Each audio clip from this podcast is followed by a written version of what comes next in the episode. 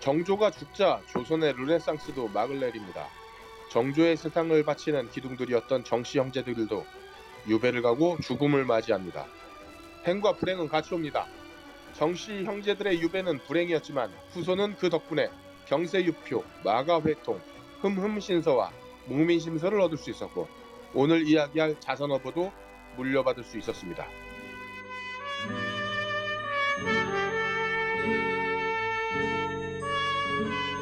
전 세계 청취자 여러분 반갑습니다. 그럴 거리입니다. 여름입니다. 아마도 이번 여름부터는 어디 좀 여행이라도 갈 수 있는 그런 세상이 다시 돌아왔으면 하는 바람입니다. 오늘 나와주신 의원님들 소개하겠습니다. 영진공의 도톰 해비조님 나오셨습니다. 도톰 아예 상어를 먹는 도톰 해비조입니다. 네 반갑습니다. 맞습니다. 오늘, 오늘 또 어디로 가나? 비조님 자기 와이프는 그럼 어떤 존재야? 자기가 도톰이면? 어 백상아리 여러분 결혼이 이렇게 위험합니다. 아, 그리고 어, 영진공의 문어 함장님도 나오셨습니다. 반갑습니다. 함장입니다. 네. 아 그리고 거북이보다 오래 사는 헐랭이님도 나오셨습니다. 안녕하세요. 네. 마지막으로 저 늙을수록 유재석보다 어, 놀래미를 닮아가고 있는 연민님도 나오셨습니다. 야 대답해 어, 잘안 들렸어요. 놀램? 죄송해요. 들려요 연민님? 놀래미니까 놀래서 그러잖아요. 놀래미라 그러니 그렇지. 자 오늘 이야기할 영화의 주제는 자선어고입니다. 어 저는 너무 재밌게 봤는데 다들 어떠셨는지 궁금합니다. 해비조님 네. 영화 어떠셨습니까? 어 설경구 아저씨가 한 20년 만에 자기 옷 같은 역할을 한 것 같아서 너무 기뻤습니다. 야 아니 뭐 아니 불안당 당원들이 들으면 매우 화낼 수 있는 발언을 저 지금 화내고 있습니다. 아 예 저는 그 불안당에서 설경구 아저씨의 그 부- 브로맨스가 어딘지 어색했습니다. 인정합니다. 어. 어, 함장님 어떠셨어요? 뭐 저도 뭐 무척 재미나게 봤어요. 그런데 조금 아쉬운 거는 그 우리 변요한의 아내분으로 낙, 나중에 낙점되는 아 도희 어, 도희 응답하라 시리즈 때랑 크게 달라진 게 없는 것 같아서 좀 안타까운 면이 있었고 그러면 뭐 다 재밌게 봤습니다. 아 근데 뭐 그 전라도 사투리의 full skill이면 뭐 난 저는 용납되지 않 용납되던데 저 정도의 어떤 skill skillful한 사투리 연기라면 뭐 그렇죠. 정도로 너무, 너무? 이미지, 이미지가 굳혀지는 게 아닌가 뭐 그런 걱정이 있는 거죠. 자, 연민님 어떻게 보셨습니까 영화? 어, 충분히 이제 이준익표 영화라는 게 그냥 감독을 모르고 봐도 이준임 영화라는 걸 느낄 정도로 음. 어, 그런 생각이 들었고 사실은 흑백통 그 흑백 영화 톤이 음. 느낌이 생각보다 많이 좋더라고요. 그 우리가 음. 컬러를 못 본다고 해서 어 이제 색감이나 이런 게안 느껴진다고 하는데 사실은 흑백 영화로 봐도 색감이 느껴지잖아요. 그래서 음. 어 굉장히 괜찮았다라고 보여지는데 아마 이게 개봉을 했나요? 개봉 그건 모르죠. 저는. 개봉을 했으니 우리가 IPTV에서 봤겠죠? 아 그러니까 음. 개- 집행한 게 아니냐 들어갔는데. 이거지. 어, 어, 그렇지. 이거 정확히 몰라서 음. 네. 안타 많이 네 개봉했습니다. 아 네. 음. 어, 괜찮았습니다. 좋았습니다. 음. 저는 네. 콜랭이 형님 어떻게 보셨습니까? 3월 31일 날 개봉한 걸로 나오네요. 네. 네. 근데 극장에 오래 못, 못 있었던 것 같아요. 뭐 그랬나 봐요. 이거 뭐 저기 관객 수는 뭐 그렇게 많지는 않았던 것 같아요. 음. 근데 뭐, 뭐, 뭐 이렇게 뭐 예산이 많이 들어간 영화는 아니기 때문에 음. 근데 이준익 감독 작품의 특성이 그대로 나오는 것 같긴 한데요. 음. 영상미 좋고 연기자들 다 연기 잘하시고 스토리도 뭐 그럴 듯한데 너무 많이 떡밥을 그냥 여기저기 다 흩뿌려 놓고 나중에 수습을 잘 못하시는 것 같아요. 지금, 지금까지 다 그래 오셨듯이 무슨 얘기를 하고 싶어 하는지를 잘 모르겠어요 보면서 그러니까 뭐 앞에 뭐 천주교 그 이제 조선시대 때 천주교 얘기서부터 해서 물론 정약전 정약용 얘기하려면 그걸 안 할 수는 없으니까 음. 했겠죠. 그리고 나서 주작에 대해서 그그 누구지 그 창대인가? 네. 어, 그 친구 어, 오히려 상놈이랄 수 있는 애가 오히려 그 주작에 대한 그 원론적인 그 적용에 대해서 걔는 얘기를 하고 약전은 저기 어 주작뿐만 아니고 시대가 변함에 따라서 학문은 다 변화해야 된다라는 부분으로 이제 서로 이렇게 대립하면서 발전해 나가고 음. 그 뒤로 가면 신분사의 문제점 그리고 관료사의 문제점 이런 걸 계속 뿌리다가 음. 그냥 마지막에 가서 그냥 다 그냥 몰라 그리고 다 접어버리는 느낌? 음. 뭐 그냥 옛날엔 다 그랬어 뭐 이런 느낌이 들어서 좀 많이 아쉽긴 했어요 저는. 음. 근데 야, 할 얘기, 그러니까 뭘 얘기하고 싶은 게 없었다기보다 제가 보기엔 할 얘기가 너무 많은데, 어, 그 할 얘기를 이 시간 안에 다 담을 수가 없구나 하고 약간 포기한 느낌이긴 해요. 편집한 놈을 잡아야 되겠군. 아니 근데 그게 현실이었으니까 또 아 현실인데 우리가 현실을 보려면 저걸 보잖아요 다큐멘터리를. 근데 이거는 이준익이라는 사람이 자기 감독명을 걸고 만든 영화잖아요. 그러면 적어도 감독이 나는 관객 여러분들한테 이걸 보여주고 싶었습니다라고 뭘 해야 될 텐데 영상미로 승부, 승부 보겠습니다 그러기에는 너무 스토리가 너무 복잡하고 음. 그렇다고 해서 이걸 통해서 사실상 이게 자산어보가 한국 어업에 끼친 영향을 말해주는 것도 아니고 음. 뭐 그런 면에서 일단 개인적으로는 좀 아 애매하다 싶었습니다. 음. 그러셨군요. 제가 다 여쭤봤죠? 혹시 빼먹은 분 있나요? 연민님 빼먹었나요, 제가? 얘기했어요. 어, 그러니까. 얘기했습니다. 그럼 제가 본편으로 들어가도 되죠? 이제. 예. 예. 어, 저는 일단 뭐 영화 들어가기에 앞서서 우선 그 자산어보. 근데 이게 거물 현자랑 똑같아요. 회기. 그래서 혹은 현산어보라고도 부르는 사람이 많은데 어, 뭐 자산어보라고 불리는 이 책, 어, 을 먼저 좀 얘기를 하고 싶어요. 근데 이, 이 책은 우리가 그 조선 후기에 천재 형제들이라고 불리우는 정씨 형제들 중에 정약전이 쓴 책입니다. 어, 조선의 르네상스였죠. 영종조 시대 때 그때 진짜 천재들이 많이 태어났는데 뭐 정약용, 정약전뿐만 아니라 열하일기도 요때 나왔어요. 박지원에 그리고 김홍도 그다음에 추사 김정희 또 이때 태어났습니다. 뭐 아, 아무튼 그때 갑자기 천재들이 막 태어나던 시기예요. 어, 그리고 뭐 정약용 같은 경우는 뭐 지금으로 치면 의서, 뭐 형소법에 관련된 책, 그다음에 뭐 행정론에 관한 법서, 뭐 경세유표나 목매신서 이런 것들, 그리고 뭐 지리서도 썼죠. 이방강역고도 썼고, 그리고 문법서도 썼어요. 이 아인각비, 어, 심지어는 어린이 한자 자습서도 쓴 양반입니다. 이게 아학편이라고. 동생 정약용은 진짜 그 안 건드린 게 그 시대의 지성의 책을 안 건드린 게 없는 해비조님으로 비유하자면은 해비조님이 심지어는 아이돌들 이름까지 다 알아. 뭐 이 정도였죠. 이 정도였죠. 음, 거의 뭐 천재 아, 사람. 알면 안 되나요? 다 알아요? 해비조님?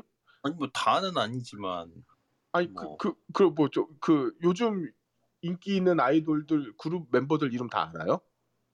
아니 블랙핑크 아니 블랙핑크만 블랙핑크 멤버 이름 다 아냐고. 블랙핑크 어몇 제니 알고? 어유 네 명이지 왜 그래요? 아, 그 정도는 알겠지. 근데 이름은 다 모르잖아. 아 지수가 제일 이뻐 하여튼 그 정약용은 다 알고 있다고. 어, 어, 그 중에 뭐 누가 점이 어디 났는지까지 다 아는 게 정약용이었어요. 어쨌든 그 정도 사람 좋아합니다. 마마 뭐 오래됐으니까. 어쨌든 그런 사람이 거의 뭐 정약용급이라고 얘기를 할 수 있는데 어, 어디까지 얘기했지? 어, 어쨌든 어, 재밌는 건 뭐냐면 그 많은 저술 이제 방대하잖아요. 정약용의 저술이 근데 아직까지 한글로 번역된 게 절반이 안 됐어요. 정약용의 저술이. 그 정도로 많이 쓰- 썼던 사람이에요. 그리고 그에 반해 정약전은 어, 정약용이 서 이렇게 저술을 하다가 어, 막히면 이 형한테 물어봤어요. 정약전한테. 그러니까 이 사람의 천재성도 뭐 약용 못지 않은 양반이었죠. 뭐 이 사람들은 그러니까 정약용과 정약전 그리고 뭐 형 그 또 큰 형이 하나 더 있는데 이 세 분은 이 1801년에 신유박해가 일어나자마자 아, 흑산도로 유배됩니다. 정약전은 약용과 함께 어, 큰 형은 배교를 안 한 대가로 어, 죽임을 당하죠. 그리고 약용과 약전은 유배를 당하는데 강진으로 정약용은 강진으로 그리고 정약전은 흑산도로 유배가 되고요. 그리고 흑산도에서 본의 아니게 어, 생물학자가 돼 해양 생물학자가 돼서 자산어보를 집필을 합니다. 음. 그 정약용과 정약전은 그 살아생전엔 거기 유배를 당하고선 다시는 못 만나요. 근데 어, 절절하게 약용이 그 정약전에게 편지를 보내죠. 서시 나눈 서시를 보면 그 둘의 어떤 그 애틋함이 되게 잘 나와 있습니다. 어. 다행히도 그 자- 저기 네. 참 죄송한데요, 껄님. 네, 아까부터 그 정약용의 수많은 책들과 네. 그다음에 편지를 보면 잘 나와 있다는데 그걸 다 읽으신 거죠? 아 저 국문학과였어요. 아니, 국문과라 그걸 다 읽는 건 국문과에서. 그걸 알려주진 않을 것 같은데 아, 그- 아, 관심이 있으니까 아니 나는 자산어보라는 횟집에 자주 갔었어. 그런 느낌이죠. 음흠. 그러니까 고백하자면은 어, 이들의 서신을 제가 다 읽어보지는 못했어요. 하지만 음흠.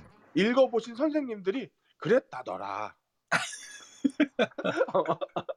했던 얘기를 많이 들었기 때문에 아니 어. 우리가 최근에 설민석 사태를 경험하면서 이렇게 누구가 뭐라고 말한 걸 마치 자기 얘기처럼 하는 게 얼마나 위험한지 최근에 경험하지 않았습니까?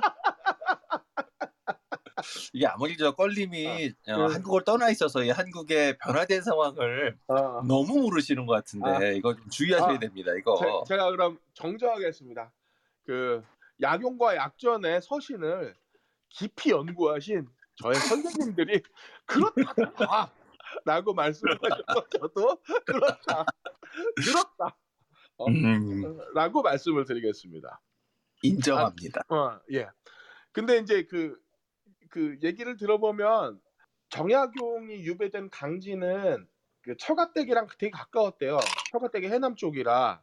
그러니까 그 와이프의 그 조상님이 윤선도 라고 하더라고요. 그래서 어, 그 동네에 책도 많았고 뭐. 어, 볼 것도 많았고 해서 약용이 약전에게 이렇게 책도 많이 보냈다고 해요. 그래서 뭐 책도 많이 보내고 뭐 편지도 많이 보냈는데 어느 정도 절절했냐면 어, 정약용이 형님 몸보시는 개고기가 최고입니다. 그러고 개고기를 어떻게 하면 맛있게 먹는지까지 세세하게 적어서 보내, 보낼 정도로.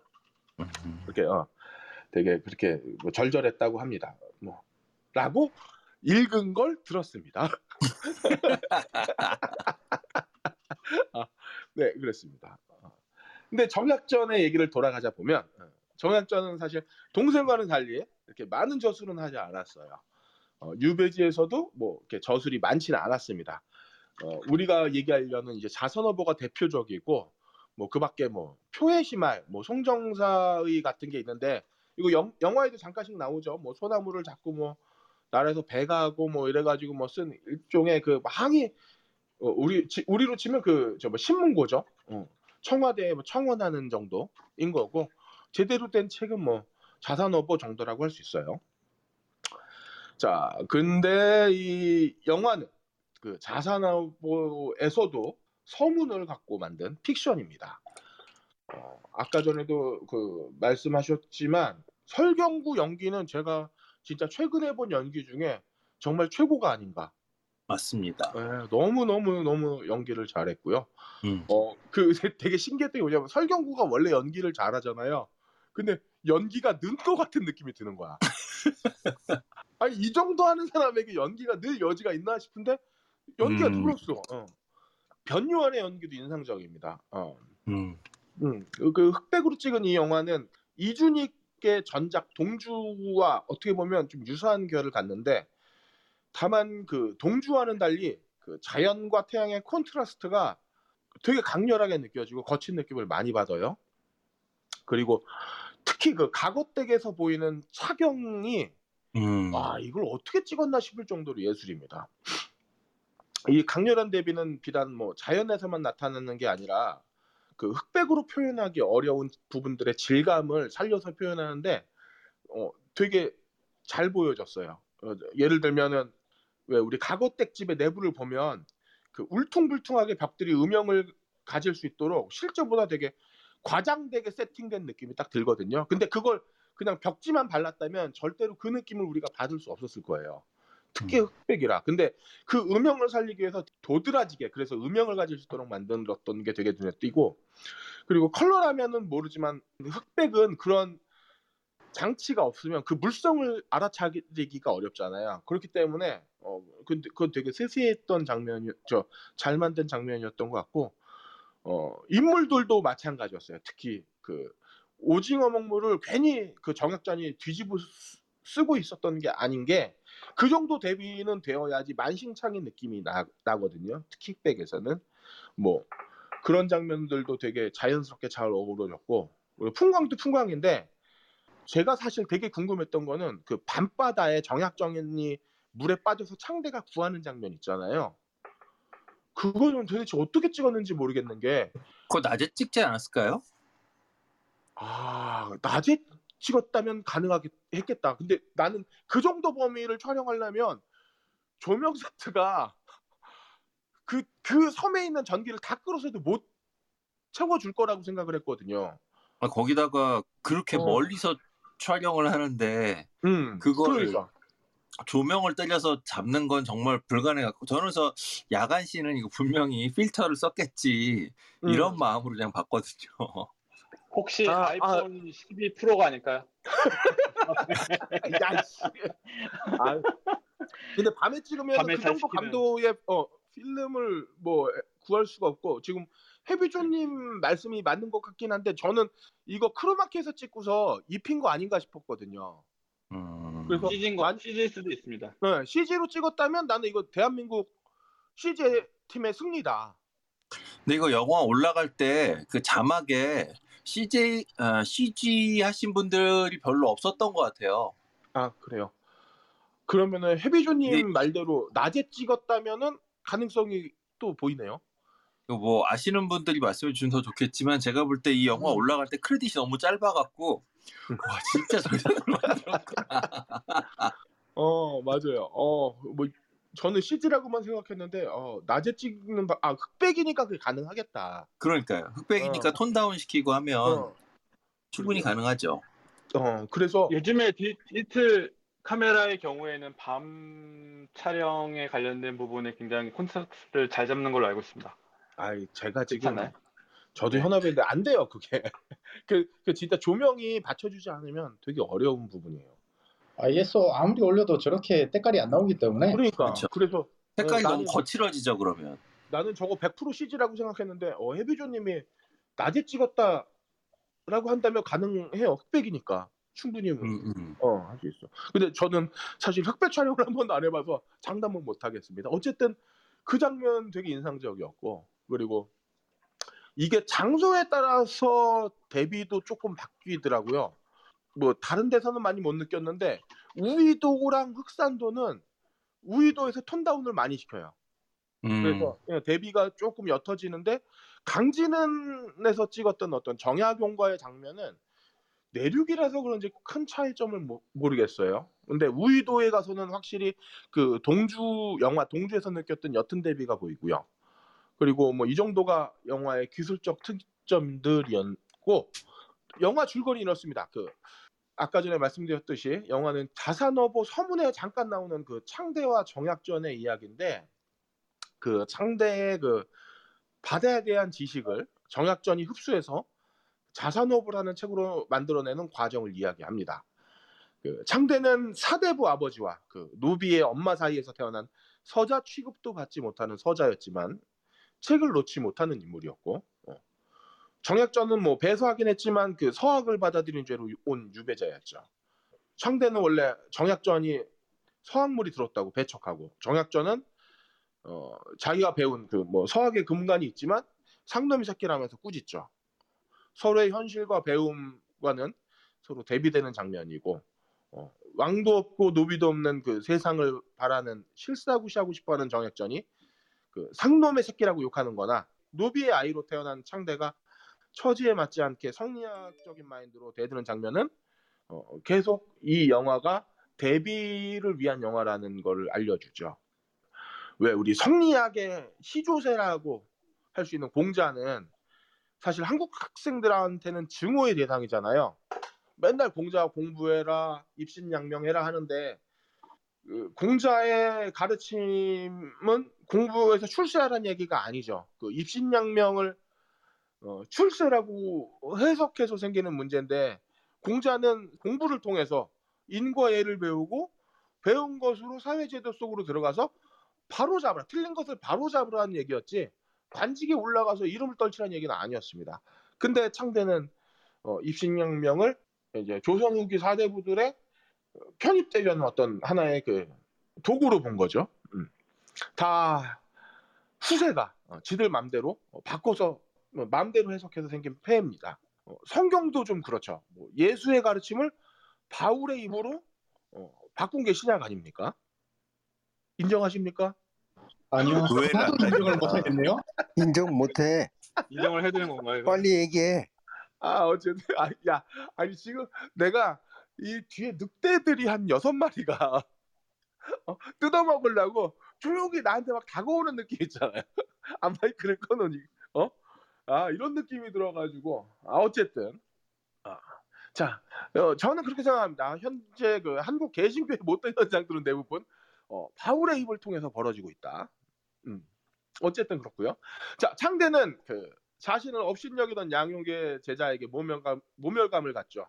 어, 그리고 신분 상승, 상승의 꿈을 계속 꿉니다. 아버지한테 가서 호족에 넣어달라고 막 빌기도 하고, 어, 하지만 어, 결국에는 그 약용의 제자와 벌인 어, 시집기 대회에서 어, 인정을 받고 이렇게 소문이 나서 아버지의 뭐 저, 저 뭐랄까 마음에 들어서 어, 호적에도 들어가고 어, 속과에 또 급제도 하고 승승장구라고 할 수는 없지만 어쨌든 뭐 대과에는 못 붙었으니까 자리를 차지해서 어, 권력이 국민의 피를 어떻게 빨아먹는가를 봅니다 확인하고 어. 그리고 창대의 어떤 그 입신양명의 그 과정 그리고 그걸 할 수 없는 어떤 정약정의 내용이 계속 대비가 되고요 그리고 영화는 마찬가지로 흑백 영화로서 계속 그런 대비의 그 과정들을 보여줍니다. 근데 다양한 방법으로 이런 대비를 보여주는데 예를 들면 뭐 가거댁의 입을 빌려서 뭐 씨만 중요한 게 아니고 어, 밭도 중요하다. 가거댁은 이렇게 해서 그 대창에게 한 방을 먹이고 대창은 또 천한 신분을 우습게 섬기는 약용의 제자에게 씨를 빌려서 한 방을 먹입니다. 어. 그리고 세상을 어떻게든 영향을 저 창대 말씀이죠, 창대. 네네 차, 예. 아, 아, 창대. 대창이 아니라. 아, 대, 죄송합니다. 창대. 예, 대창은 저기 맛있는 거. 그냥 맛있는 거죠. 어, 맛있는 거예요. 예, 그 어쨌든 예. 그리고 이런 대비는 뭐 계속 진행되는데 뭐 세상을 어떻게든 영향을 을 끼치고 싶은 어떤 약용과 그저 그 섬에서 해양도감만 만들어서 세상에 작은 어떤 것이라도 해보려는 약전에 대한 어떤 행동도 대비가 되죠. 그리고 바다와 하늘의 대비는 정말로 강렬합니다. 그리고 사람과 사람 사이의 대비도 뚜렷하고요. 어, 그리고 약전과 창대의 대비는 영화 전반에 걸쳐서 마지막까지 자칫 지루해질 수 없는 있는 서사에 긴장감을 유발합니다. 그래서 영화는 되게 화면과는 다르게 빠른 호흡으로 지나가요. 어, 그리고 구구절절하게 또 친절하게 도 영화는 뭐 이런저런 얘기들 다 이렇게 구구절절하게 설명하기도 해요. 근데 이 이게 지루하지 않아요, 절대. 근데 이게 지루하지 않은 이유는 그, 그 뚜렷한 대비가 긴장과 궁금증을 끊임없이 유발하기 때문입니다. 그리고 이 영화를 가지고 있는 아주 그 근간인 통치념으로서의 성리학과 그 실학자 또는 뭐 혹은 또 서, 학으로 얘기할 수 있는 이 이념의 대비도 빠질 수 없는 점이고요. 어, 무엇보다 이 영화는 그 배우 보는 맛이 납니다. 뭐 설경구, 변요한, 이정은, 도희도 좋았고 류승룡도 있었고요. 조우진 씨도 나오고 방은진 씨 나오고 김의성 씨, 최원영 씨, 그다음에 어, 정조하면 늘 떠올라는 배우 정진영 씨도 나오죠. 어. 예전에도 그 역할을 맡, 맡았을 법한 배우들이 또 그 역할을 하고 있어요. 그런 면에서 이 영화는 진짜 볼거리가 많았다. 어. 이 정도입니다. 제 얘기는. 제가 찾았는데 나- 낮 에 찍었답니다. 아 그래요? 낮에 찍고 CG로 달을 만들어서 넣었다고 합니다. 아하 역시나 아. 예. 네. 아그 그럼 그 마지막 그 엔딩 크레딧에 나온 사람들은 달을 만들었던 사람들이었겠네. 그러네요. CG가 잠깐 올라갔다니까요. 어 그러니까 달 만들 인력만 필요했다. 어. 아 흑백 영화는 그런 맛이 있네. 낮에 찍어도 어. 밤을 일단 걸림 뭐 네. 영화 좋게 평가해 주시는 거에 대해서 동의하고 음.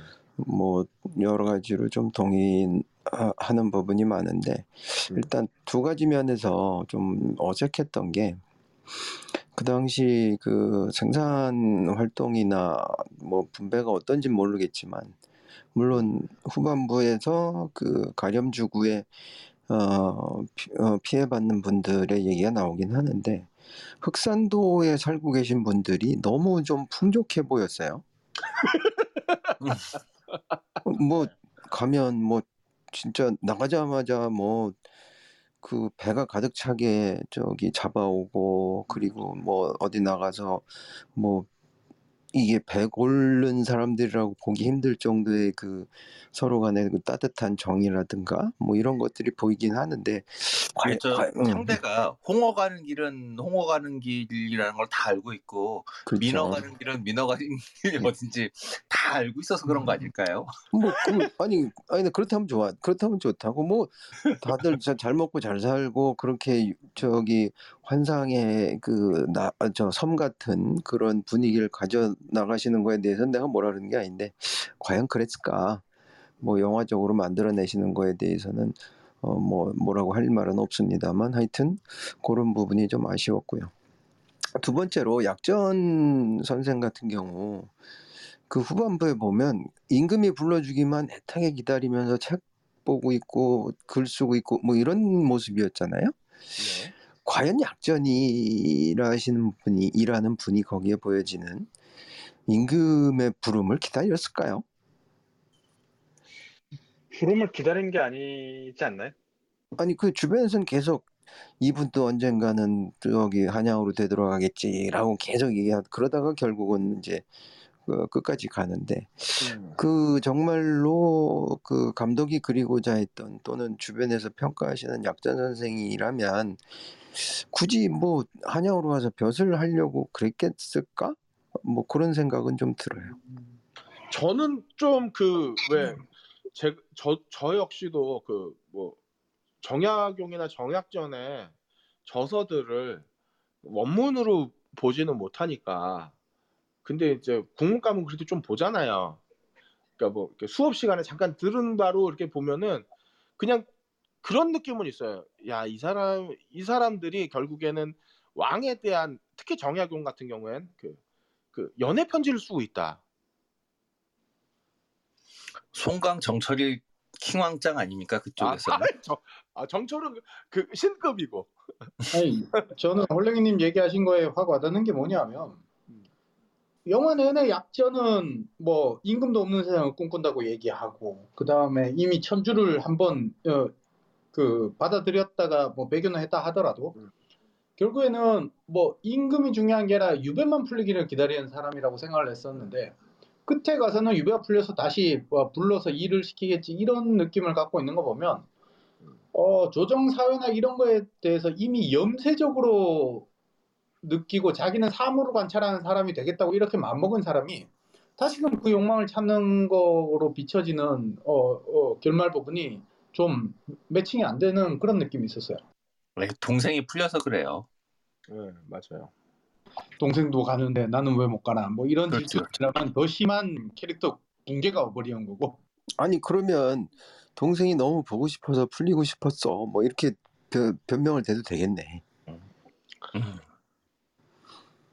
어, 하여튼 그런 부분에서 음. 좀그 그러니까 정약전과 자산오보가 정약전의 생애를 잘 설명해주는 어떤 계기가 됐으면 했었는데 너무 저기 서로 겉도는 느낌이 좀 들었어요. 뭐 영화가 좋았다 나빴다 이런 부분들에 대한 거는 뭐 음. 껄림 의견에 대부분 동의하는데 그런 것들이 좀 많이 아쉬웠다 그런 얘기입니다. 알겠습니다. 혹시 뭐 또 다른 의견 있으신 분 계십니까? 제가 얘기했던 것에 어떤 뭐 문제점이라든지 문제점이 너무 많아서 꼽기가 너무 힘들고 야 근데 그거는 우리 뭐 성리학이나 주자학이나 뭐 예전에 유교가 문제가 있다 지금 이 현재 어 2021년에도 그런 얘기들이 계속 되고 있잖아요. 뭐 음. 공정이라든가 그리고 네. 그 공- 공평함 또는 뭐 관료의 문제점들 그런데 뭐 지금 뭐 미국도 마찬가지지만 뭐 한국도 그 문제가 계속 반복되는 것 같아요. 음. 그, 그래가지고 한국은 정말 독특한 제도가 하나 있잖아요. 과거. 예. 그 공부 열심히 한 거를 재는 척도는 시험. 음. 이 사람이 얼마나 많은 수양을 했느냐를 보는 거는 논어를 얼만큼 많이 외웠나를 보는 시험. 뭐 이런 식으로만 계속 진행이 되니 여기서도 뭐 예전부터 뭐 확인은 안 됐습니다만 뭐 대리 시험도 있었다고 그러잖아요. 예, 음. 엄청 많았다고 그랬어요. 음. 그러니까 이게 지금 저도 지금 이게 되게 걱정되는 부분이 뭐냐면 행정고시 붙은 애가 5급이랍시고 떡 가면 음. 거기서 이제 뭐 사무관, 서기관 뭐 이런 사람들 그다 보면 시험으로 행정을 배운 사람들이 거기를 간단 말이에요. 네. 가서 한 게 뭐냐면 국가가 가지고 있는 엄청난 자, 자, 자원을 음. 그 이제 뭐 이거는 좀 제 표현이 지나치더라도 좀 이해를 해주세요. 머리에 아무것도 엄- 안 들고 글자만 들어있는 애가 5급이랍시고 가가지고 그 국가의 자원을 무지하게 자기 마음대로 써버린단 말이에요. 예산이나 이런 거를. 음. 근데 그 자격을 누가 줬어? 그냥 시험 본 거밖에 없다 이거죠. 음.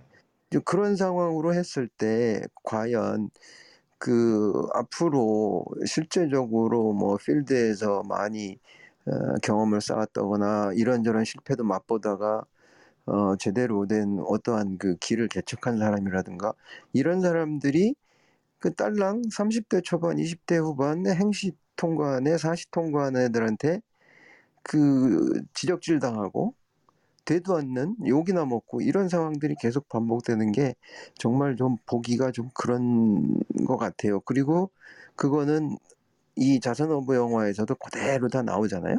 음. 근데 이게 언제적인데 아직도 해결이 안 되나 싶은 게 참, 어, 참, 참담하오이다.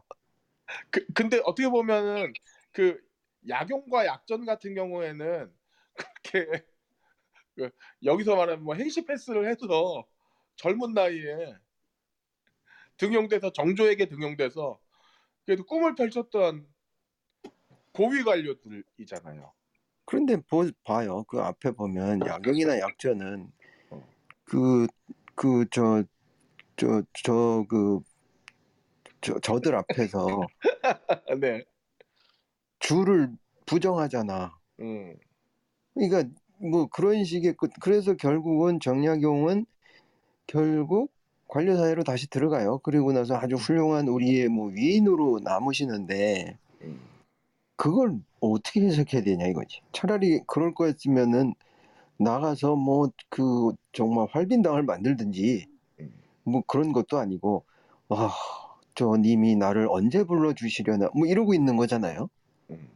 네. 그래서 뭐 이제 그 나중에 수련참전 끝나고 또 뭐 이제 그 권력의 그 풍향이 바뀌니까 이제 야 이제 쟤 데려다가 한번 쓰자 알아가지고 그래서 추천받아서 올라간 거잖아요. 음. 뭐 그런 걸로 봤을 때는 하, 그 고귀한 학문의 그, 그 높이라는 게 그냥 그 뭐지 권력으로 가기 위한 그냥 그 여건인가 뭐 그런 생각이 들기도 해요. 음. 형님 말씀 잘 들었습니다. 조선시대인데 저의- 음. 뭘 원하시는 건지 잘 모르겠어요. 조선시대 때 이게 저의 그 지로는 어, 공부하는 사람이 정치하면 큰일 난다. 아니야, 그래도 배운 사람이 정치는 해야 돼. 우리 겪어봤잖아요. 안 배운 애들이 어떻게 나를 망치는지. 아니 지금 안 배운 애들이 지금 다시 저 저 저 전면에 나서고 있잖아요. 어유 왜 하버드가 당 대표인데 아니 음. 그것도 그렇고 그다음에 바이든 같은 경우도 뭘 배워 배움이 높은 사람은 아니잖아요. 음. 그분이 그 대학 나와서 20대 후반에 이제 상원의원 그 사무실 들어가서 그 보조 저거 하시다가 그리고 이제 상원 의원을 이제 뭐 자기의 그 어떤 배경을 통해서 들어갔겠죠. 상원 의원 30년 했으면 정치에 대해서 배울 만큼 배운 사람이죠. 그러니까 내 얘기가 그거예요. 그러니까 그렇죠. 응. 네. 우리가 만약에 정치인이라 그러면 우리 정치인을 되게 뭐 등한시하고 멸시하는 경향이 있는데 그 우리에게는 굉장히 중요한 역할을 하시는 분들이잖아요. 그럼요. 네. 근데 왜 맨날 젊은 피 젊은 피 그러는지 난 이해가 안 간다고. 좀 아, 이 사람이 어떤 정책도 해다가 실패도 해보고 어떤 건 성공도 해보고 이런 것도 해보고 저런 것도 해보다 보니 아, 이 사람이 결국 이 사람이 추구하는 방향은 이런 거였구나라는 평가를 받아서 뭘 해야 되는데 결국 나중에 보면 아, 이 새끼도 똑같고 저 새끼도 똑같으니 그동안 아무 뜻도 안 했던 정치 신인을 우리 한번 시켜봅시다 이렇게 해가지고 지금 공천에도 점수 더 주죠 정치 신인들한테 이게, 이게 말이 좀 이, 이상하지 않냐 그런 생각이 들어요. 그렇습니다. 형님 우리가 늙어서 그래요. 어? 잘안 들, 가능기가 먹어서 잘 안 들려. 아, 정치 신인들에게 기회를 주는 거는 그만큼 그 여기가 들, 비집고 들어오기 자리가 어렵기 때문에 그런 거라고 생각하고요. 그건 기회의 공적이라고 생각을 하고 문제는 뭐 정치 신인이건 뭐건 중요한 게 아니라 이- 이런 그 내가 볼 때 편가르기와 어떤 그 싸움을 유도해서 자기 입지를 차지하는 사람이 문제라고 생각을 해요. 아 그게 당파 싸움이잖아요. 그러니까. 아니 정치의 기본이 편가르기 아니에요? 아, 아 그렇죠. 네. 그러네. 근데 아 그러니까 정책으로 편을 갈라야지 성별로 에이. 편을 가르고 나이로 편- 편을 가르고 이러지는 말았으면 좋겠다는 거죠. 아니 그런데 나는 참 안타까운 게 정치 신인이라든가 뭐, 사- 뭐 새로운 경험 뭐 하여튼 뭐 패기 있는 사람들 이런 사람들 오면 기본적으로 이 사람들 다 시행착오 겪을 수밖에 없잖아요. 이준석 파이팅! 어, 어, 뭐야? 뭐 왜 이래? 너 누구냐? 이준석 잘해라. 그래서 망해라. 근데 저 여기서 궁금증이 하나 있는데요. 말씀하세요. 이준석이라고 하는 분을 신인이라고 할 수 있어요? 어. 나이가 젊은 거와 정치 신인은 또 좀 다른 거라 어. 이분 한 10년 된 분 아니에요? 어 10년 됐죠. 10년, 아, 10년 된 사람을 근데 뭐 신인이라고 할 수 있나? 게 아직도 국회의원으로 데뷔를 못했어. 아직 아 그러니까 아니 신인 그리고 받을 자격이 아직 안 돼. 아니 그러니까 요거만 얘기하고 우리 이제 다시 영화로 넘어갑시다. 네. 얘 얘는 아 얘는 이분은 이미 유권자들한테 검증을 여러 차례 거치신 분이에요. 얘는 네, 자격 그렇죠. 미달이라고. 음. 어, 근데 느닷없이 갑자기 뭐 페미에 대해서 뭐 안티이고 그 다음에 국민의힘 중에서 그나마 젊은 놈이다 이래가지고 가시는 거라고 나는 보는데 뭐 그게 아니겠지만 그 찍으신 저 분. 저도 그게 꼴보기 싫은데 사실. 하여튼 그래서 그래서 제가 드리고 싶은 말씀은 지금 여기 그 자산 후보에도 나오고 모든 문제점들이 아직까지도 똑같이 반복되고 있다는 게 너무 좀 안타깝다라고 얘기하고 이제 음악 얘기해요. 네, 그럴까요? 해비조님? 예, 이준익 감독이 어, 옛날을 배경으로 삼아 현재의 이야기를 하고 있는 자산어보의 음악 얘기를 시작하려고 합니다. 네. 아, 아. 예, 전그 이정은 배우가 그 뭐였죠? 과거댁이 아까도 얘기 나왔던 것처럼 아 시가 중요한 게 밭이 중요한 거지 할 때 아 이거 정말 이준익 감독이 어 정조 승하 이후를 배경으로 했을 뿐 그냥 현대 얘기를 하고 있구나. 근데 이준익 감독이 지금까지 했던 모든 영화가 네. 변산이었나요? 빼고 나면 거의 다 사극에 가까 사극 내진 시대극의 뉘앙스를 풍기고 있는데 이게 사극 내지는 시대극인데 아무리 봐도 그 시대의 배경에 충실하기보다 어, 현재에 하고 싶은 이야기를 그냥 그 배경으로 하고 있었다. 어, 뭐 어, 예, 음. 아주 초창기가 떴던 영화 뭐죠? 뭐 이분 그 어, 왕의 남자. 응, 왕, 네, 왕의 남자 부터 시작해서 음. 이분은 항상 그러한 길을 걸어왔다라는 음. 것이고요. 그게 이제 어, 왕의 남자가 너무 운이 좋아서 어, 대박이 났을 뿐이고 제가 볼 땐 지금 하고 계신 이준익 감독의 그 크레딧이 단촐한 요 저예산으로 어, 자기가 하고 싶은 얘기를 전달하기 위한 영화 작업을 한 게 전 되게 좋아 보여요. 되게 좋아 보이고 그렇기 때문에 이준익 감독의 영화를 기본적으로 굉장히 좋아하는 편입니다. 그리고 이준익 감독은 아까 어, 제가 잠깐 말씀드린 것처럼 하고 싶은 얘기가 분명히 있는데 굉장히 많아요. 너무 많아 정리가 안 될 뿐이지 이분은 그래도 전 이분이 그래서 건강하다는 게 많은 감독들 중에 자기가 하고 싶은 얘기가 뭔지를 모른 채로 그냥 멋진 화면, 긴박감 넘치는 편집, 이 화면에 묻혀서 자기가 진짜 뭘 하고 싶은지를 잃어버리는 감독들이 너무 많은 것에 비해서 이준익 감독은 자기가 하고 싶은 이야기가 확실하기 때문에 영화를 구성한다. 라고 하는 지점이 저는 항상 굉장히 이준익 감독을 어, 응원하는 좋게 볼 수밖에 없는 지점이기도 합니다. 그런데 이번 영화는 정말 제가 그 음악 얘기를 하려고 음악 크레딧이 얼마나 올라가나 근데 보통 음악 크레딧은 하품을 몇 번쯤 하고 아, 언제 나오지 할 때쯤 이렇게 쓱 올라와야 되는데 어 벌써 음악이 나왔네 보통 음악 크레딧 나오면 이제 협찬 나오고 끝나거든요 그래서 아 이거 정말 물론 뭐 장편 영화기 때문에 그렇게 뭐 아주 짧은 건 아닙니다만 그렇다 치더라도 최신 영화들과 비교해 보면 정말 크레딧이 단촐하다. 그래서 어, 참 저예산으로 그래도 좋은 때깔의 영화를 만들었다라는 것이고요. 뭐 아까 말씀드린 것처럼 저도 진짜 어, 배우들의 연기가 다 좋아서 너무 좋았었고 다만 그 방은진 배우가 네. 저 되게 좋아하는 배우인데 이분이 너무 마르셔갖고 좀 안쓰럽더라고요 저는. 어쨌든 그 창대역의 어, 변요한 배우가 너무 생각보다 자연스럽게 연기를 잘해줘서 그것도 너무 좋았습니다.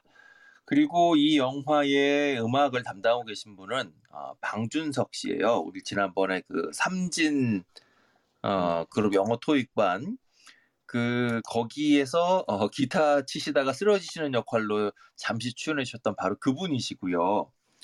어, 방준석 씨는 뭐 한국 최초의 alternative rock 밴드라고도 불러 이- 일컬어집니다만 제가 보기에는 U2를 당시에 너무 좋아하셨던 음. U2를 90년대에 좋아했다라고 하는 게 한국이니까 이게 최신이지 뭐 해외의 트렌드로 보면 그닥 최신은 아니었으나 당대 한국과 비교해보면 매우 트렌디했던 아, 이게 참 이상하네요. 어쨌든 그런 지점에서 어, 유앤미 블루라는 팀이 굉장히 인정을 받았고 바로 그 유앤미 블루의 멤버였습니다. 뭐 또 다른 멤버 유앤미 블루가 이제 두 명의 멤버로 돼 있는 팀이었는데 또 다른 멤버였던 이승열 씨는 어, 2000년대 가장 개성 있는 보컬리스트이기도 하고 또 수많은 OST를 불러서 OST 장인이 되셨죠. 그러니까 유앤미 블루 출신의 두 멤버가 한 명은 OST 장인으로 목소리 제공자, 또 한 명은 어, 한국에서 가장 바쁜 영화 음악가 중에 한 명이 되신 음. 거죠. 어, 뭐 사실 방준석 씨도 좀 전에 이승열 씨도 OST 장인이라고 했지만 자기 솔로 앨범을 계속 내는 것처럼 방준석 씨도 뭐 솔로 활동을 열심히 하진 않는데 대신 프로젝트를 굉장히 많이 하세요. 뭐 최근에는 방백이라고 하는 백현지 씨의 프로젝트도 있었고 음. 어, 뭐 이것저것 프로젝트를 많이 하시지만 기본적으로 2000년대 들어서 방준석이라고 하는 음악가는 어, 영화 음악가로 어, 주로 통하게 되었죠. 제 기억에 아마 제일 방준석 씨를 처음 뭐 제일까지는 아니도 처음 아, 영화 음악가로서 자리를 잡았구나라고 각인을 시켜준 작품이 그 한석규 씨가 나왔던 오래된 영화죠. 텔미 썸씽의 음. 어, 영화 음악을 맡으면서부터 이게 당시에 한국에서는 흔치 않았던 나름 스릴러 내지는 긴장감을 아주 고조시키는 그런 영화였고 그런 음악을 잘 만들어서 어, 방주석 씨가 처음으로 이제 자리를 잡게 됐던 것으로 기억이 되고요. 뭐 그밖에도 너는 내 운명, 주먹이 온다, 짝패, 베테랑 뭐 여기까지는 또 한 명의 감독이네요. 구남도까지 그리고 뭐 도둑들, 신과 함께, 백두산 백두산은 참 별로였는데 아니, 뭐 음악은 상관없으니까 그리고 어, 비와 당신이라고 하는 노래를 어, 공전의 히트곡으로 만들었던 바로 라디오스타의 음. 악도 방준석 씨의 작품입니다. 그 신과 함께에서는 약간 퓨전 국악 같은 그런 스타일의 음악을 선보이기도 했었고요. 또 기본적으로 이분이 약간 그 팝적인 감각, 뭐 아까 말씀한 것처럼 UMB 블루가 당대로서 굉장히 트렌디했던 그런 락 밴드였고 그런 경험들 덕분에 어, 락 내지는 팝에 가까운 그런 음악들을 많이 해오셨어요. 그리고 이준익 감독하고도 작업을 많이 해서 뭐 사도, 변산, 방열 뭐 이런 작업들 같이 했었고요. 어 근데 자산오보에서는 방준석이라고 하는 음악가가 상당히 전공법에 가까운 그런 그 음악 작업을 했습니다. 그러니까 쉽게 말해서 악기가 매우 단촐하다는 얘기죠. 피아노, 음. 바이올린 둘, 비올라, 첼로. 소위 말하는 그 실내악이라고 하는 그런 스타일의 음악으로 되어 있는데요. 요게 이제 그 제 생각에는 더 적극적으로 막 팀판이라든가 뭐 어, 호른, 바순 이런 것들을 이용할 수도 있었겠지만 어, 제작비 문제로 아마 이렇게 하지 않았을까 라고 생각을 하고요. 제가 이렇게 생각하는 것에 조금 그 뒷받침이 된다라고 제가 그 주장하고 싶은 것은 어, 크레딧이 올라갈 때 보면 피아노 하나, 바이올린 둘, 비올라, 첼로, 첼로라고 안 하고 더블 베이스라고 하셨더라고요. 더블 베이스 이렇게 음. 올라가는데 그 밑에 어, 신디사이저 연주자가 요 클래식 악기 연주자만큼 많아요. 그러니까 쉽게 말하면 실제로 연주를 해서 음악을 만드는 것보다 신디사이저라고 하는 악기가 이제 기존에 있는 다양한 소리들을 재조합해서 어, 만들어내는 악기다 보니까 이 신디사이저를 통해서 영화의 많은 소리 내지는 음악적인 부분들을 채워준다라고 하는 지점을 보면 어, 제작비 문제를 좀 고민을 하지 않을 수 없었던 상황이겠구나. 라는 생각이 들고요. 음. 근데 신디사이저를 썼다는 게 전 이 영화에서 별로 나쁘다고 생각이 안 들었어요. 이를테면 어 나중에 나중에 이제 그 얘기하죠. 뿔고동이 어 이게 혼자 운다. 이게 뭐 마을에 안 좋은 일이 있거나 뭐 무슨 일 있으면 뿔고동이 혼자 운다 그랬더니 이제 그 약전이 얘끼 놈아 무슨 말든 소리를 하느냐라고 하는데 그거를 그 대목을 보면서 생각해 보니까 영화의 앞부분에 아까 그 껄림이 고민하셨던 이 밤장면 어떻게 찍었을까 했던 밤장면들 중에 이 흑산도를 멀리서 이렇게 달이 떠 있고 잡아주는 장면에 비슷한 그 우웅 하고 울리는 소리가 좀 났었어요. 근데 음. 전 처음에 그 장면의 그 소리를 듣고선 이게 뭐지? 뭔가 새로운 악기를 썼나? 라고 생각을 했는데 나중에 그 크레딧이 올라가는 거 보니까 아 이거 신디사이저로 만든 소리였구나. 그리고 뿔고동의 그 느낌을 중간중간에 여러 번 사용을 해요. 그러니까 일반적인 그 아, 클래식 편성의 음악이었다면 바순이라든가 뭐 요런 악기로 냈을 만한 소리들을 일부러 뿔고동 소리를 갖고 음. 오면서 그 이게 이제 이야기랑 스토리텔링이랑 맞아 들어가는 거죠.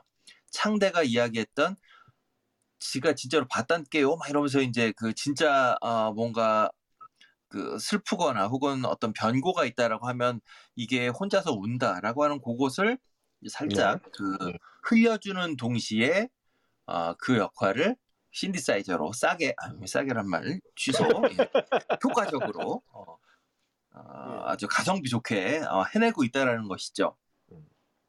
이게 그 전통 악기도 아니고 서양 클래식 악기도 아니고 그렇다고 무슨 어 그 한국적인 악기도 아니고 이게 신디사이저라고 하는 그 이런저런 악기들의 소리를 잘 섞어서 독특한 소리를 만드는 요게 저는 이 영화가 진짜 하고 싶은 얘기를 잘 보여준다는 생각을 합니다. 이를테면 어 서학을 추구하고 그 다음에 임금이 없는 세상을 꿈꾼다라고 하면서도 동생이 다시 복귀하는 거 보고선 나도 이제 곧 가야 되니까 좀 더 가까운 데로 이사 갈까라고 하는 그 어, 시대로부터 자유로울 수 없으면서도 시대의 갑갑함을 느끼는. 그러니까 이게 어, 혁명가로 나아가기에는 1% 부족하지만 시대가 가지고 있는 모순들은 또 너무나도 잘 읽고 있는 그런 그러니까 요 이도 아니고 저도 아닌 완전히 서학에 푹 빠져서 그리고 플러스 천주에 푹 빠져서 여기로 군대 좀 보내주면 끝장날 텐데 이렇게 말할 수 있는 사람도 아니고 이를테면 그 영화 속에 어, 정약전이 그런 얘기 하잖아요. 이거 천주께서 뭐 이제 가- 어디야 아 그 로마에서 그 얘기 왔다. 이거 제사 지내는 거 그만하라고 한다. 그랬더니 아니 그러면 이 그 천주 신도들을 모두 죽이겠다는 얘기냐. 음. 이런 얘기를 할 수 있는 정약전이기 때문에 그래서 어, 혁명가라면 혁명가적인 차원으로 완전히 세상을 뒤엎는 사람이라면 아, 이 정도의 희생은 우리가 하더라도 나가야지라고 말할 텐데 그건 분명히 아니라는 거죠. 하지만 그렇다고 현실의 이 모든 걸 그냥 쭉 받아들이기에는 받아들이긴 도저히 참을 수가 없어요. 그리고 음. 어, 주변의 별거 아닌 한마디 한마디에 되게 깨달음을 을또 얻는 사람이기도 하고 이를테면 아까도 얘기했던 밭이 좋아야 되는 거 아니냐고 이제 바꿔야 돼요 라고 했는데 그 전 이 영화에서 가장 아름다운 장면이 그거였거든요 이렇게 가거대기 이렇게 어깨를 이렇게 할까 어깨를 쓱 빼서 에이 했더니 그랬다가 다시 자기가 어깨를 얹어서 이렇게 다시 어, 가거택하고 이렇게 서로 고개를 숙이고 있는 고개를 맞대고 있는 그 네. 장면이 저는 너무 로맨틱하면서 이게 정약전이라고 한 사람이 그냥 탁월한 혁명가라서 이 모든 걸 다 기획하고 앞으로 이끌고 나가는 사람이 아니라 음. 주변의 작은 이야기들에도 생각이 바뀔 수 있고 그게 그만큼 유연하고 동시에 그렇게 유연하다는 건 자기만의 무엇으로 막 몰아붙이는 사람은 또 아니라고 하는 것. 음. 그게 이제 그 영화의 장면 장면들이 나오는데 이게 사실은 사운드적으로도 마찬가지예요. 이거를 만약에 어, 신디사이저를 쓴다고 하더라도 이미 어, 저랑 친한 모 선배가 개발한 그 어, 국악기 샘플 소스가 있거든요. 그 어, 전주대에 있는 어, 땡땡 형이 개발한 이 아, 한국 최초였습니다. 지금은 좀 많아졌는데 한국 최초로 어, 가야금, 대금, 해금 뭐뭐 이런 것들 그 요런 국악 그 다음에 장구도 여러 가지 장구들 장구의 조율에 따라서 이런 걸 다 할 수 있는 어. 샘플링도 있고 이런 샘플링 사실 이용해서 신디사이저를 쓰면 다 깔 수 있단 말이죠. 그 껄림이 궁금해했던 CG로 달 띄우는 그 장면에 대금 소리 하나 나오면 아 이거 전형적인 국악이야 라고 생각이 들 음. 텐데 정말 그 흑백이기 때문에 산수화처럼 보이는 이 네. 장면에 굳이 어, 방준석 감독은 여기에 어, 비올라, 첼로, 피아노를 넣고 그 사이로 신디사이저로 합성해서 만들어낸 그 뿔고동 비슷한 필 내지는 뭐 요 요 소리를 집어넣어서 그래서 정혁전이라고 한 사람이 어, 시대로부터 자유롭지도 않 자유롭지도 못하고 그렇지만 이 시대에 너무나도 고통받고 있는 요 두 가지 모습을 사운드적으로 너무 잘 표현해주고 있다는 거죠. 음. 그런 차원에서 어, 방준석 감독이 이 어, 적은 예산에도 불구하고 어, 이준익 감독이 보여주고 싶었던 어, 하지만 그 아까 뭐 저기 어, 헐랭이 형님이 말씀하신 것처럼 근데 이거 너무 얘기가 많아서 정리 다 못하고 도대체 나중에 결론으로 가면 무슨 얘기하고 싶었는지 모를 것 같은 이러한 영화의 장면들을 흑, 아까 껄림 말씀한 것처럼 흑백의 대비 플러스 이도 저도 아닐 수 있는 애매한 그렇기 때문에 오히려 이 영화가 보여주고자 했던 얘기들을 잘 담아내는 소리로 음악으로 이 영화의 이 정약전이라는 사람의 약하면서도 강하고 답답하면서도 천재적인 이 모습을 잘 표현한 게 아닌가라는 생각이 들어서 어, 방주석 감독이 뭐 어, 백두산 같은 훌륭한 훌륭한 작품도 하십니다만 또 신과 함께처럼 깜짝 놀란 작품도 하십니다만 요런 어, 작으면서도 정말 음악가의 재능이 반짝반짝거리는 그런 작업들을 뭐 지금도 많이 하고 계십니다만 더 자주 만나고 싶다 이런 생각이 좀 들었어요. 그리고 찾다가 저도 이번에 처음 알게 된 건데 방준석 감독이 암에 걸리셨었는데 어, 그 병원 치료가 아니라 이제 병원에서는 좀 어렵다라고 했었나 봐요. 근데 그걸 이제 나름의 방식으로 뭐 이제 생활 태도도 바꾸고 이러면서 굉장히 많이 호전이 되신 것 같더라고요. 그래서 그러한 경험들까지 이렇게 더해지니까 이 영화에서 적은 예산과 적은 이 환경 안에서 맥시멈으로 영화가 하고 싶은 이야기를 음악으로 표현하는 이런 그 정말 어, 진짜 음악가다운 정말 뛰어난 음악가만이 할 수 있는 이런 작업들을 더 많이 보여줄 수 있겠다. 아니 뭐 꼭 아파서 그런 건 아니지만 음. 그런 충분한 능력이 있으신 분에게 그런 계기들이 더 많이 할 수 있게끔 되지 않을까. 그래서 어, 다음 작업들이 더 많이 기대된다. 그런 어, 생각이 들었습니다. 예, 이상입니다. 어, 이 해비조님 오늘 말씀 요약은 저는 딱 한마디로 정리할 수 있을 것 같아요. 그 해비조 교수님 사모님, 어, 해비조님이 외로울 때 어깨 좀 내주세요. 들었지? 아 오늘 오늘 오늘 오늘의 핵심은 그거 아닌가? 아, 아유, 어. 미국 가더니 갑자기 사람이 늘 때가 있어요. 아. 그러니까 아니 가것되게 입을 빌어가지고 아, 자기 얘기를 이렇게 어, 진솔하게 펼쳐내는 해비조님 오늘 이야기 좋았고요. 예, 저는 밭이 더 중요하다고 생각합니다. 뭐, 무조건 밭입니다. 씨가 좋으면 뭐 합니까? 왕후장장의 시가 어디 있다고. 그럼. 그러니까. 자 그렇고요. 자 혹시 그 오디언스 분들 중에 오늘 뭐 이야기 한번 하실 분 계시면은 저희 가볍게 손을 들어 주시면 참여하실 수 있는 기회 같이 가져보죠. 우리 이렇게 늘 오시는 분들이 어, 늘 손을 안 드시고 그렇네요. 자 아직 어, 손 드시는 분이 없고 자 우리 내일은 다음 주 뭐 하죠? 저는 사슴뿔을 가진 소년을 너무 하고 싶은데 근데 너무 많잖아 에피소드가. 아니 뭐 에피소드 안 많아요. 에피 원, 원. 아니 그러니까 원에서 3까지만 합시다라고 하든가 뭐 그러면 모르겠는데. 아니 아니 넌 반대하는 게 아니야. 8까지면 그렇게 많은 거 아, 아니지 않아요? 음, 그리고 또 뭐 이렇게 저기 뭐야 한국 드라마처럼 막 1시간 40분, 1시간 20분 이렇게 되는 것도 아니라서. 반대합니다. 아, 알았어요. 그러면 혹시 딴 거? 그럼 뭐, 뭐, 뭐, 너 요즘 요즘 재밌는 거 뭐 있어요? 로키 오픈했던데. 어, 그건 드라마잖아. 한국에 나오진 않았으니까. 여러분 로- 아, 아 디즈니 플러스가 오픈 안 했구나 한국은. 한국은 아직 로키를 못 보는구나. 그것도 드라마잖아. 네, 네네. 재밌어요. 한 주 후에 건담이 오픈합니다. 실사 뭐가 건담이요? 기동전사 건담 1, 2, 3가 극장판이 개봉합니다. 아 어디? 아, 영화 개봉인가요? 아 넷플릭스에서? 네. 건담은 또 내가 또 우주세기 비우주세기 할 얘기가 많지. 그때 형 하시고. 아, 안 돼. 좋아요. 근데 다, 다음 주 내가 바쁠 것 같아.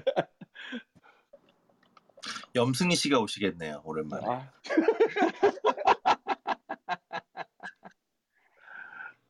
어... 명확하지 않네요.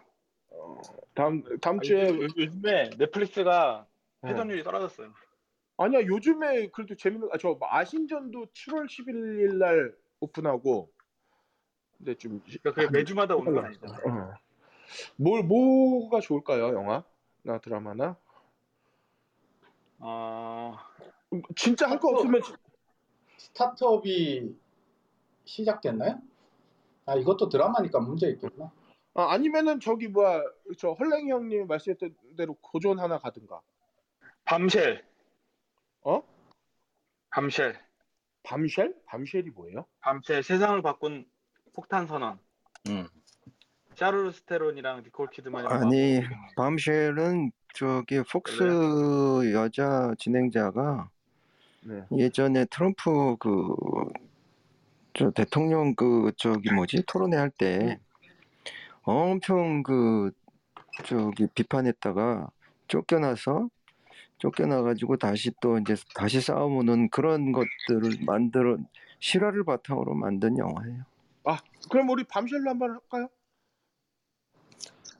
그러시 뭐 난 상관없어요. 그럼 어, 다음 주 발제자는 그럼 누가? 먼저 얘기한 사람이 하는 거지. 연미님이 하는 걸로.